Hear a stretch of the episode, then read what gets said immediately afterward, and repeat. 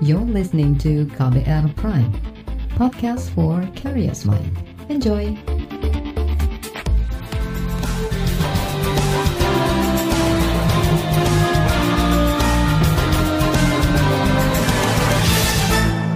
Halo selamat sore saudara, apa kabar Anda sore hari ini? Senang sekali saya Reski Mesanto hadir kembali di KBR Sore. Hari ini tanggal 26 Juli 2022.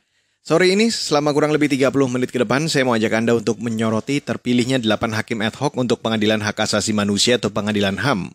Panitia seleksi di Mahkamah Agung menetapkan 4 orang hakim ad hoc HAM untuk pengadilan tingkat banding dan 4 hakim ad hoc untuk pengadilan tingkat pertama. Seberapa besar harapan para hakim ad hoc HAM itu menjadi pengadil bagi sejumlah kasus HAM berat? Apalagi sedikitnya ada 13 kasus pelanggaran HAM berat yang terjadi di masa lalu. Kita bahas selengkapnya di KBR Sore. Saudara Panitia Seleksi Mahkamah Agung mengumumkan 8 hakim ad hoc untuk pengadilan hak asasi manusia. Ketua Pansel calon hakim ad hoc pengadilan HAM sekaligus Wakil Ketua MA, Andi Samsan Ngandro menjelaskan, mereka dinyatakan lolos tahap seleksi akhir. Empat hakim ad hoc HAM tingkat banding di antaranya Muhammad Mahin, seorang bekas hakim ad hoc tipikor, dan Feni Cahyani yang berprofesi advokat. Sedangkan di pengadilan tingkat pertama, empat hakim ad hoc HAM di antaranya Siti Nur Laila, bekas komisioner Komnas HAM, dan Robert Pasaribu, seorang analis hukum Badan Riset dan Inovasi Nasional.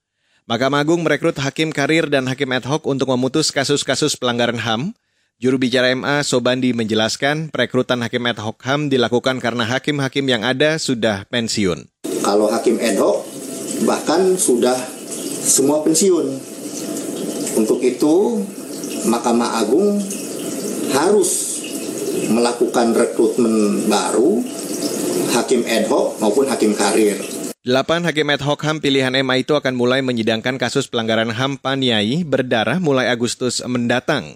Sidang akan digelar di Pengadilan Makassar, Sulawesi Selatan. Pada April lalu dalam kasus Paniai berdarah, penyidik Jampitsus Kejaksaan Agung menetapkan seorang militer berinisial IS sebagai tersangka tunggal. Ia dituding bertanggung jawab atas jatuhnya empat korban meninggal dan 21 lainnya luka-luka dalam peristiwa kekerasan saat aksi demonstrasi di Kabupaten Paniai, Papua 8 tahun silam. Kasus Paniai berdarah merupakan satu-satunya pelanggaran HAM berat yang terjadi di era Presiden Joko Widodo. Sesuai rekomendasi Komnas HAM, pemerintah berkomitmen menuntaskan kasus Paniai lewat proses pengadilan. Komitmen itu bahkan diapresiasi oleh Komisioner Tinggi PBB untuk HAM, Michelle Bachelet. Apresiasi itu disampaikan ke Menko Polhukam Mahfud MD seperti diungkapkannya pertengahan Juni kemarin. Dari 21 negara yang disebut perkembangan penanganan HAM-nya, Indonesia tidak disebut. Dan sudah tiga tahun kita dianggap datar tidak ada hal-hal yang menunjuk seperti yang diributkan di medsos. Tidak ada itu di medsos. Komnas HAM juga ada di situ kemarin di Jenewa juga tidak menemukan yang secara resmi ya. Di resmi PBB tidak ada. Dan ini yang akan kita tindak lanjuti. Bahkan itu Mesil Basile itu sebagai komisioner itu menyebut secara eksplisit memberi apresiasi kepada Kejaksaan Agung Republik Indonesia yang telah menangani, memproses dugaan-dugaan pelanggaran HAM berat dengan proporsional dan sekarang sudah mengajukan satu kasus ke pengadilan yaitu kasus Paniai. Kasus Paniai itu satu-satunya kasus pelanggaran HAM berat yang direkomendasikan oleh Komnas HAM yang terjadi pada era Pak Jokowi. 12 lainnya itu terjadi di masa lalu dan sulit diselesaikan. Yang ini langsung kita selesaikan. Menko Poluka Mahfud MD menegaskan tekad pemerintah menyelesaikan kasus pelanggaran HAM berat masa lalu akan diwujudkan dengan bekerja sama dengan Komnas HAM.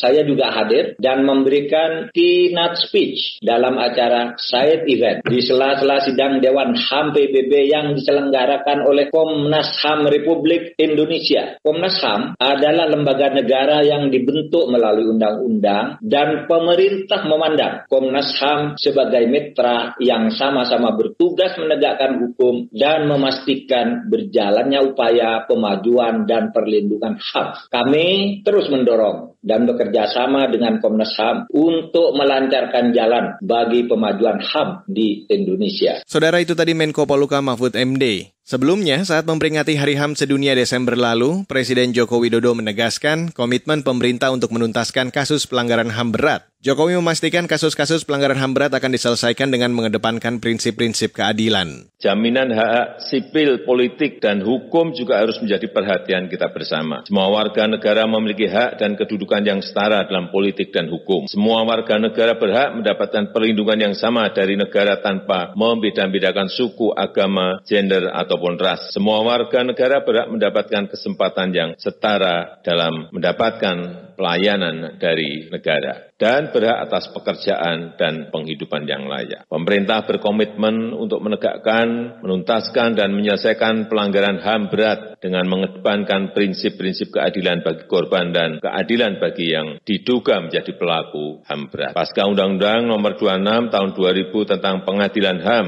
pemerintah melalui Jaksa Agung telah mengambil langkah untuk melakukan penyidikan umum terhadap peristiwa pelanggaran HAM berat. Salah satunya adalah kasus Paniai di Papua tahun 2014. Berangkat dari berkas hasil penyidikan dari Komnas HAM, Kejaksaan tetap melakukan penyidikan umum untuk menjamin terwujudnya prinsip-prinsip keadilan dan kepastian hukum. Presiden Jokowi juga menyatakan pasca terbitnya Undang-Undang tentang Pengadilan HAM, pemerintah melalui Jaksa Agung telah mengambil langkah untuk melakukan penyidikan umum terhadap peristiwa pelanggaran HAM berat. Salah satunya kasus Paniai berdarah tadi. Sedikitnya ada 13 kasus pelanggaran HAM berat yang terjadi di masa lalu. Para korban dan keluarganya pun meradang menanti keadilan. Selengkapnya akan kami hadirkan laporan khas KBR tentang suara korban pelanggaran HAM berat masa lalu. You're listening to KBR Pride, podcast for curious mind. Enjoy!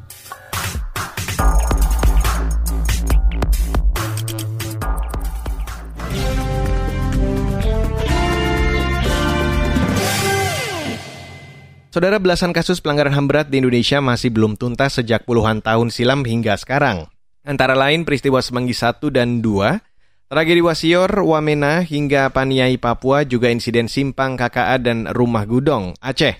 Keluarga korban pun pesimistis kasus-kasus pelanggaran HAM tersebut bisa dituntaskan. Selengkapnya saya ajak Anda untuk langsung mendengarkan laporan khas KBR yang disusun jurnalis Heru Haitami. Selama bertahun-tahun Sumarsi dan suaminya Arif Priyadi berjuang bersama orang tua korban lain menuntut keadilan atas kematian putranya. Sumarsi dan Arif adalah orang tua dari Bernardus Realino Norma Irawan alias Wawan, seorang mahasiswa Fakultas Ekonomi Universitas Atmajaya Jakarta yang tewas dalam tragedi penembakan di Semanggi 1 yang terjadi pada 1998. Saat itu Wawan menjadi tim relawan untuk kemahasiswaan yang mendampingi korban kekerasan. Sumarsi pesimistis, aparat penegak hukum bisa menyelesaikan kasus-kasus pelanggaran HAM berat masa lalu. Ini menunjukkan juga bahwa Jaksa Agung itu memang tidak mempunyai komitmen untuk menegakkan hukum dan HAM.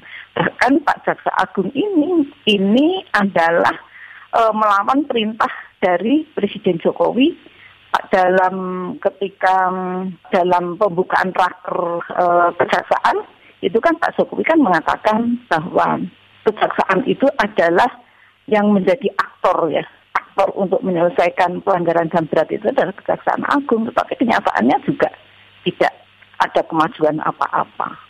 Sumarsi juga menyoroti delapan hakim ad hoc yang telah ditetapkan Mahkamah Agung. Menurutnya, jika penegakan hukum di tanah air untuk kasus pelanggaran HAM berat tidak berjalan, keberadaan pengadilan ad hoc akan sia-sia. Kalau pengalaman yang saya alami dengan mandeknya kasus-kasus pelanggaran HAM berat yang diselidiki oleh Komnas HAM, terus kemudian juga pernah ada kasus pelanggaran HAM berat yang dibawa ke sidang pengadilan HAM ektok maupun pengadilan HAM, tetapi kenyataannya juga tidak bisa mengadili apalagi otak pelakunya ya prajurit di lapangannya pun kan tidak ada yang diadili dibebaskan semua. Nah kalau menurut saya sebenarnya percuma buang-buang tenaga, membuang-buang biaya. Kalau memang selama ini untuk penyelesaian atau untuk penegakan hukum dan HAM di negara Indonesia itu ya sebenarnya tidak berjalan. Penantian panjang penyelesaian kasus HAM berat juga diharapkan oleh para korban tragedi Paniai 2014. Menurut Direktur Sekretariat Keadilan Perdamaian dan Keutuhan Ciptaan, SKPKC Fransiskan Papua, Yuliana Langowuyo, para korban bertahun-tahun menanti keadilan kalau kita bicara akses terhadap keadilan dengan melihat kasus Pania yang sudah berjalan 8 tahun ini maka kita tahu bahwa soal keadilan itu sepertinya masih sangat jauh jauh sekali untuk korban mau dapat. Sudah menunggu 8 tahun terus pengumuman setelah kasus bolak-balik ke Jagung Komnas Komnas Kejagung penetapannya cuma satu orang begitu. Nah itu yang uh, rasa adil apa atau keadilan seperti apa yang korban akan dapat. Ini yang mati ada empat orang pelajar ditembak mati di lapangan. Direktur SKPKC Yuliana Langowuyo juga menyayangkan lokasi pengadilan ad hoc untuk kasus Paniai. Menurutnya, lokasi yang berada di luar Papua hanya akan menyulitkan akses bagi keluarga korban. Sementara itu, LSM Hak Asasi Manusia Kontras menilai kebijakan dan peraturan pemerintah, DPR, dan institusi negara mengenai penuntasan dan pemulihan korban pelanggaran HAM berat masa lalu tidak berguna. Sebab menurut Kontras, konten dan substansinya tidak berpihak kepada korban, serta tidak memenuhi rasa keadilan bagi publik. Peneliti Kontras Ahmad Sajali menilai, cara-cara pemulihan yang dibuat bukan untuk membuat korban kembali bermartabat, melainkan justru untuk memutihkan kesalahan para terduga pelanggar HAM. Karena harus terdiri secara lengkap untuk bisa mengungkapkan kebenaran, untuk bisa memproses dan memintakan pertanggungjawaban terhadap para pelaku, para penjahat yang malah di momen-momen ini justru diberikan ruang begitu aktif berpartisipasi di ranah sosial politik uh, di Indonesia ini Peneliti Kontras Ahmad Sajali mencontohkan salah satu pelanggaran HAM berat yakni peristiwa Talang Sari yang terjadi pada 7 Februari 1989.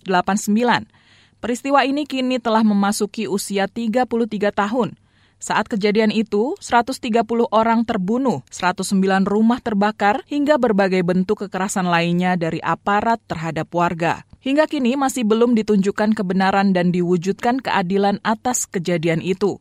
Pelaku juga belum dimintai pertanggungjawaban, kebenaran belum diungkap, korban belum dipulihkan, serta perubahan di tubuh institusi aparat juga tak kunjung dihadirkan. Menurut Kontras, klaim penyelesaian sepihak serta deklarasi damai yang maladministrasi lewat tim terpadu Kemenko Polhukam dan Kemenkumham menjadi contoh melencengnya arah penyelesaian pelanggaran HAM berat. Janji yang tercantum di nawacita Presiden Joko Widodo pun dinilai tak lekas jadi kenyataan. Laporan ini disusun Heru Haitami. Saya Astri Yuwanasari. Saudara, bagaimana tanggapan Komnas HAM Papua pasca Mahkamah Agung menetapkan 8 hakim ad hoc untuk pengadilan HAM? Simak informasi selengkapnya sesaat lagi. You're listening to KBR Pride, podcast for curious mind. Enjoy!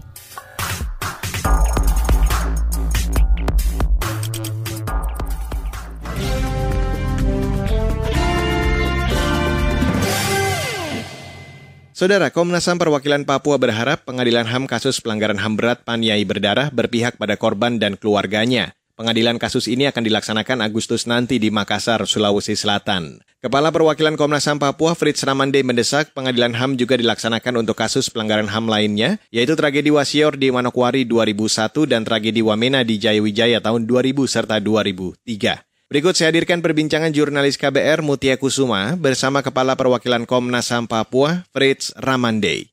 Terkait penegakan hukum paniainya sendiri, seperti apa harapannya Pak? Penegakan hukum itu kan dia harus berasas keadilan dan ada ada manfaat hukumnya. Kalau ini bisa sampai ke pengadilan, artinya bahwa memang ada korban dan faktanya itu ada korban. Sehingga uh, sekali lagi penegakan hukum harus mempertimbangkan asas keadilan, tapi keadilan bagi korban, tapi juga keadilan bagi publik. Uh, yang berikut uh, kehormatan bangsa ini itu terletak pada penegakan hukum, karena hukum dia harus berdiri di atas semua kepentingan di bawah bangsa ini. Dan yang lain adalah bahwa kita sebagai negara hukum yang menghormati asasi manusia itu ada kasus penegakan HAM yang uh, berkeadilan hukum tapi juga berdampak untuk penghormatan dan pemajuan hak manusia di Indonesia. Begitu.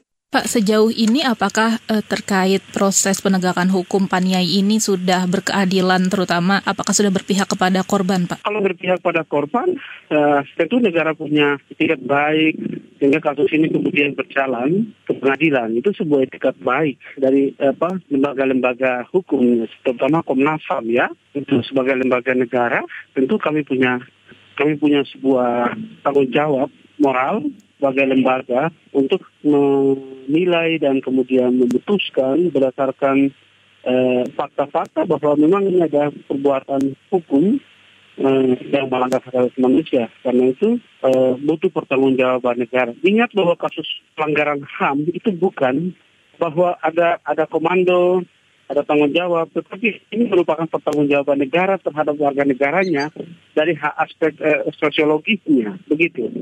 Jadi ini bukan semata-mata eh, perbuatan pelaku ya, tetapi bahwa negara ingat bahwa Komnas HAM itu lembaga negara, kejaksaan itu lembaga negara, eh, kehakiman itu lembaga negara.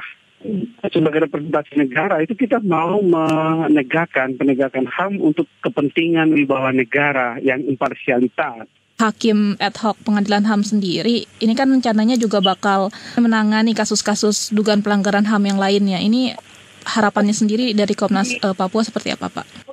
Mereka ini kan hakim ad hoc, jadi kalau hakim ad hoc itu kan hanya bekerja untuk kasus paniai. Dia belum bekerja untuk kasus yang lain. Karena kasus Wamena dan Wasio itu belum sampai di pengadilan, belum sampai di pembentukan tim jaksa. Jadi kita berharap kasus paniai itu sekarang itu menjadi rujukan untuk penegakan HAM. Dan kalau kasus paniai bisa dilaksanakan dengan mempertimbangkan keadilan bagi korban, meletakkan kepentingan bangsa ini di, di depan warga negara untuk penegakan hukum dan hak asasi manusia tentu uh, dua kasus ini akan uh, berjalan lagi. Terkait harapan Anda terhadap hakim yang terpilih uh, menjadi hakim ad hoc untuk pengadilan HAM Paniai ini sendiri, apa harapannya Pak? Yang pertama, mereka itu orang-orang yang dilihat memiliki memiliki mereka itu orang-orang yang diutus oleh Tuhan untuk menjadi hakim. Yang kedua, orang-orang yang dipilih ini adalah dinilai memiliki track record dalam karir mereka. Yang kedua, orang-orang ini bisa membela kepentingan bangsa dengan mengusung keadilan.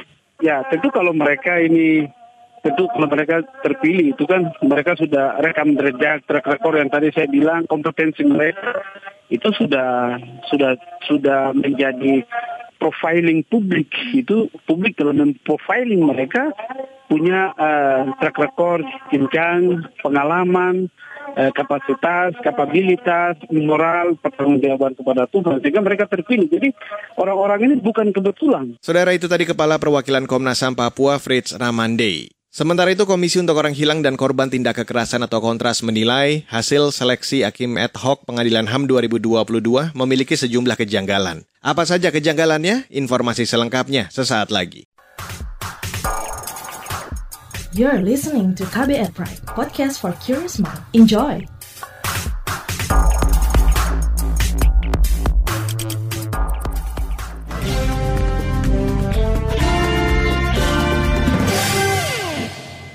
Saudara, ditetapkannya 8 hakim ad hoc untuk pengadilan HAM oleh panitia seleksi di Mahkamah Agung diyakini belum menjamin pengadilan HAM akan berjalan optimal. Belum lagi, seleksi hakim ad hoc HAM itu pun justru menyimpan sejumlah kejanggalan. Selengkapnya saya ajak Anda untuk langsung mendengarkan perbincangan jurnalis KBR Siti Sadida dengan anggota Divisi Pemantauan Impunitas Kontras Ahmad Sajali.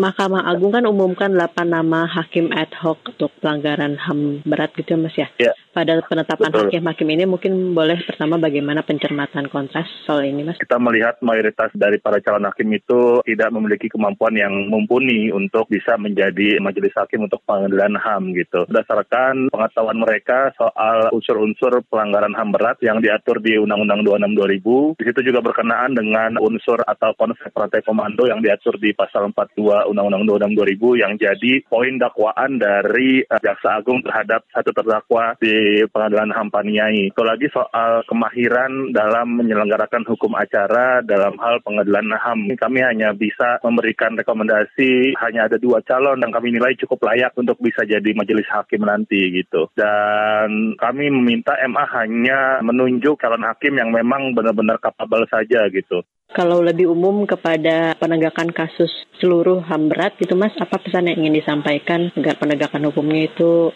bisa diselesaikan dengan segera? Di proses paniai, bagi kami telah melihat proses yang dilakukan oleh Kejaksaan Agung dengan hanya menunjuk satu terdakwa, padahal pasal yang dipakai adalah pasal pertanggungjawaban komando. Begitupun dengan apa yang dilakukan oleh Mahkamah Agung dengan baru menyelenggarakan proses seleksinya di bulan Juni, padahal Kejaksaan Agung sudah mengumumkan akan menyelenggarakan penyidikan dan kemudian kemudian pelimpahan berkas sejak Desember 2021, kami melihat sejatinya sebenarnya di Indonesia pelanggaran HAM yang merupakan kejahatan serius belum dilihat secara serius gitu. Kami khawatir jika tren ini yang terus dipertahankan nanti untuk belasan kasus lainnya yang ada memang hanya akan mereplikasi atau mengulang apa yang pernah Indonesia lakukan terhadap tiga pelanggaran HAM berat di uh, belasan tahun sebelumnya di peristiwa Abe Pura, peristiwa Timur Leste dan juga peristiwa Tanjung Priok yang tiga pengadilan itu gagal untuk menjerat memberikan uh, sanksi pidana terhadap satupun para para pelaku gitu.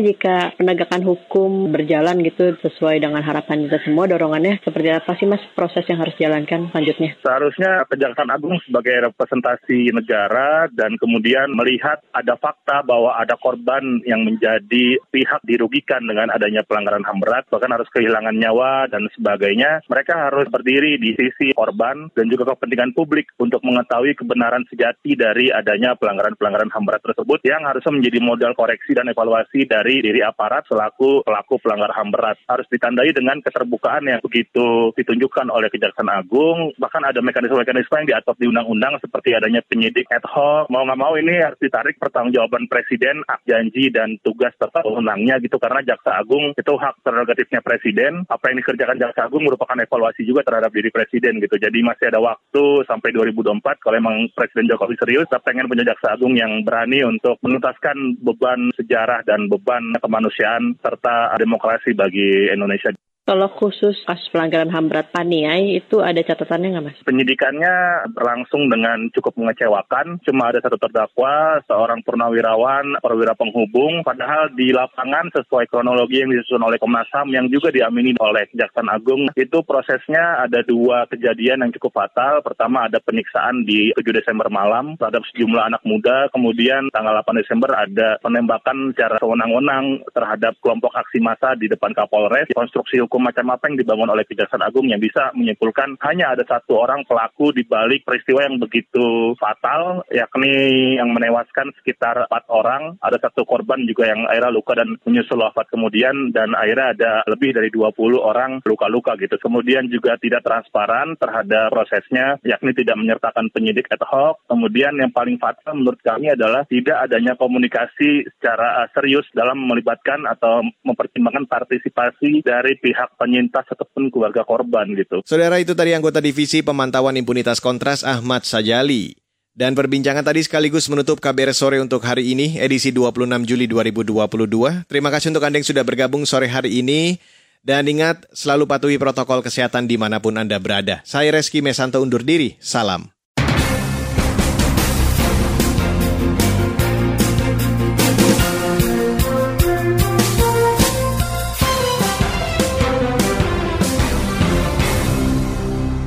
KBR Prime, cara asik mendengar berita. KBR Prime, podcast for curious mind.